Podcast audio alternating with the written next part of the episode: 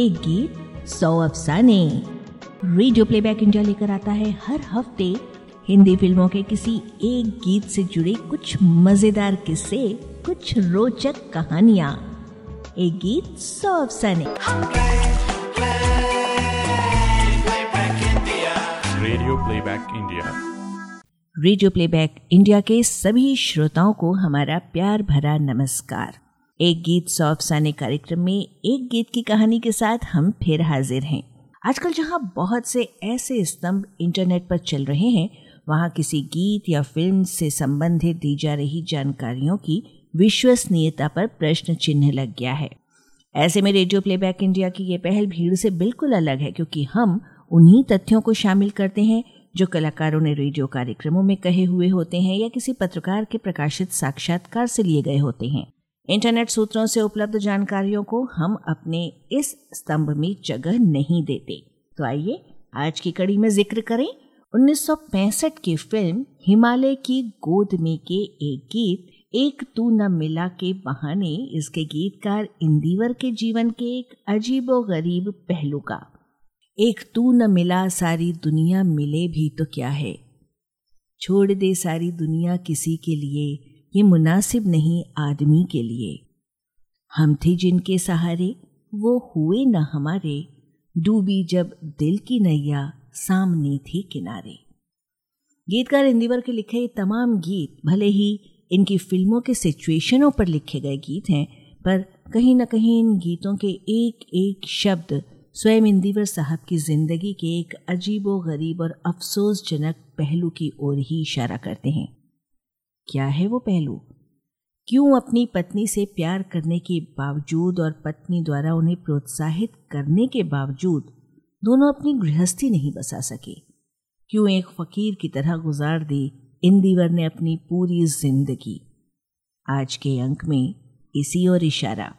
बने रहिए radio playback India के एक गीत सौ अफसाने के साथ। और हम आपको बता दें कि आज के इस अंक के लिए शोध और आलेख सुजॉय चैटर्जी का है और प्रस्तुत कर रहे हैं राजीव पटेरिया। बात उन दिनों की है जब इंदिवर जी बंबई नहीं आए थे। उन दिनों कवि सम्मेलनों में हिस्सा लेने के कारण उन्हें थोड़ी बहुत शोहरत भी मिल रही थी। मध्य प्रदेश में होने वाले कवि सम्मेलनों में उन्हें खास तौर से बुलाया जाता था। कुछ आमदनी भी हो जाती थी और घर का खर्चा भी चल जाता था। इसी दौर में इनके बहन और बहनोई ने इंदिवर जी की मर्ज़ी के खिलाफ दबाव डालकर इंदिवर जी का विवाह झांसी की रहने वाली एक लड़की से करवा दिया, जिसका नाम था पार्वती। इंदिवर जी इस समय शादी बिल्कुल भी नहीं करना चाहते थे। उन्हें तो अभी स्थापित होना था, नाम कमाना था। कुछ बड़ा करने का ख्वाब जो उन्होंने सजाया था, उसे पूरा करना था। इसी वजह से पार्वती से विवाह के बाद इंदिवर जी कुछ अनमने से रहने लगे थे। उन्हें जल्द ही एहसास हो गया कि उनके लिए ये शादी ब्याह का बंधन किसी बेड़ी से कम नहीं है। और शादी के कुछ समय बाद ही पत्नी से पीछा छुड़ाने की मंशा लिए तकरीबन 20 साल की उम्र में वो बंबई भाग गए। बंबई में दो साल तक कड़े संघर्ष के साथ किस्मत आजमाने की कोशिश की। साल 1946 में फ़िल्म डबल फेस में इंदिवर जी के लिखे गीत पहली बार रिकॉर्ड हुए। लेकिन ना फ़िल्म चली और ना ही उसके गीत। इंदिवर जी का नाम कोई भी नहीं जान पाया। इसका नतीजा ये निकला कि इंदिवर साहब को जल्द ही अपने गाँव बरुआ लौट जाना पड़ा। अब भाग्य का खेल देखिए। कि जिस पत्नी से पीछा छुड़ाने के लिए वो घर छोड़कर भागे थे, अब उसी पत्नी से उन्हें धीरे धीरे लगाव और मोह होने लगा। साथ रहते हुए इंदिवर जी अपनी पत्नी को समझने लगे थे। उनकी ओर उनका आकर्षण बढ़ रहा था और इसके चलते उन्होंने मन बना लिया कि वो उसे छोड़कर कभी वापस नहीं जाएँगे। उधर दूसरी तरफ़ इंदिवर जी की पत्नी पार्वती को ये अच्छी तरह से पता था कि उनका करियर वहाँ उस गाँव में बिल्कुल नहीं है। उनके हुनर की कद्र तो बम्बई में हो सकती थी। इसलिए धर्मपत्नी पार्वती देवी ने उन्हें वापस बम्बई जाने के लिए प्रेरित करना शुरू कर दिया। बहुत हौसला बढ़ाया, समझाया बार बार कहा, चले जाओ। और अंत में उन्हें बंबई लौट जाने के लिए पार्वती देवी ने राज़ी भी कर लिया चले आए इंदिवर बंबई। धीरे धीरे छोटी फ़िल्मों में गीत लिखने का काम भी मिलता गया। यह सिलसिला लगभग पाँच साल तक चलता रहा। अब इंदिवर जी ने अपनी धर्म पत्नी पार्वती से गुजारिश की कि वो बम्बई आ जाएँ और साथ रहकर घर परिवार को आगे बढ़ाएँ। लेकिन पार्वती देवी ने बम्बई आने से साफ़ इनकार कर दिया। इंदिवर जी बम्बई में अपनी गृहस्थी जमाना चाहते थे, जबकि पार्वती देवी खुद गाँव में ही रहना चाहती थीं।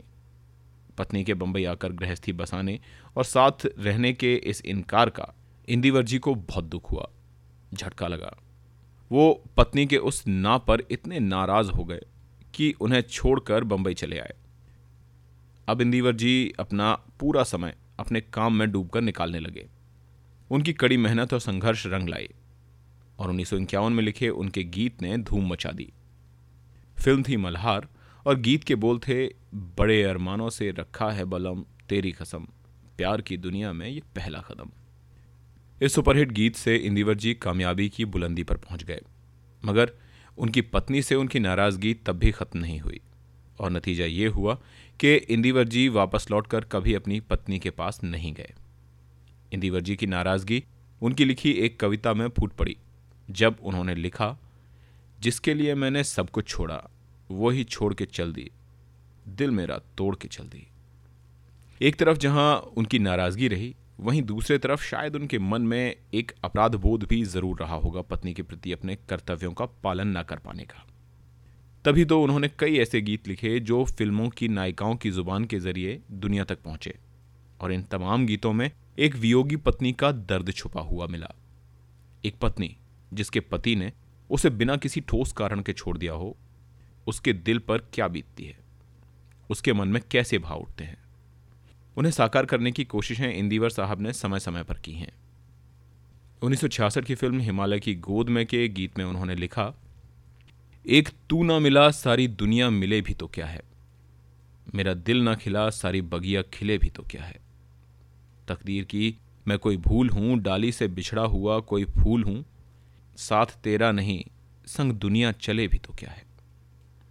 इस गीत का एक एक लफ्ज जैसे उनकी पत्नी की तरफ़ ही इशारा करते हैं। संयोग से इस गीत का एक सुखद संस्करण, यानी हैप्पी वर्जन भी लिखा गया, जिसके बोल थे, एक तू जो मिला, सारी दुनिया मिली, खिला जो मेरा दिल तो सारी बगिया खिली। लेकिन विडंबना देखिए, एक तू ना मिला गीत ही ज़्यादा लोकप्रिय हुआ और लोगों के दिलों को ज़्यादा छुआ। 1968 में फ़िल्म सरस्वती चंद्र में इंदिवर जी ने एक और ऐसा ही गीत लिखा। छोड़ दे सारी दुनिया किसी के लिए। यह मुनासिब नहीं आदमी के लिए। प्यार से भी ज़रूरी कई काम हैं। प्यार सब कुछ नहीं ज़िंदगी के लिए। और उनकी ज़िंदगी की इस घटना से सबसे ज़्यादा मिलता जुलता गीत रहा 1970 की फ़िल्म सफ़र का। हम थे जिनके सहारे, वो हुए ना हमारे। डूबी जब दिल की नैया, सामने थे किनारे। खैर, जो भी हुआ बुरा हुआ। इंदिवर जी का परिवार आगे नहीं बढ़ पाया और पार्वती देवी भी सारी ज़िंदगी अकेली रहीं। विविध भारती के उजाले उनकी यादों के कार्यक्रम में जब संगीतकार आनंद जी आए, तब उन्होंने उसमें इंदिवर जी और उनके लिखे गीतों से संबंधित बहुत सी बातें कही थीं। पर आज के इस अंक के संदर्भ में आनंद जी की जो बात सबसे उल्लेखनीय है, वो ये कि इंदिवर जी हमेशा से प्यार के भुखे रहे। बचपन से उनको ज़िंदगी में किसी का प्यार लंबे समय तक नहीं मिल पाया। माँ बाप चले गए जल्दी तो अकेले रह गए। आनंद जी कहते हैं कि उनका घर ही इंदिवर जी का घर बन गया था। गीत लिखकर सुनवाते समय अगर कल्याण जी, आनंद जी भाई को कोई लफ्ज समझ में ना आए तो इंदिवर जी उनसे कहते थे कि तुम बनियों को तो कुछ आता ही नहीं है। नफरत करने वालों के सीने में प्यार भर दूँ। गीत को लिखकर इंदिवर जी एक डफली लेकर किसी फकीर की तरह नाचने लगे थे। आनंद जी के अनुसार वो बिल्कुल एक फ़कीर जैसे जीवन यापन करते थे। कल्याण जी आनंद जी अपने स्टेज शोज़ में भी इंदिवर जी को साथ ले जाते थे। आनंद जी के अनुसार Indeevar ji was like a father figure आज बस इतना ही। आज के इस अंक का आलेख तैयार किया सुजॉय चटर्जी ने। इस स्तंभ की संचालक संजय टंडन के साथ मुझे, यानी राजीव पटेरिया को इजाज़त दीजिए। नमस्कार। एक गीत सौ अफसाने रेडियो प्लेबैक इंडिया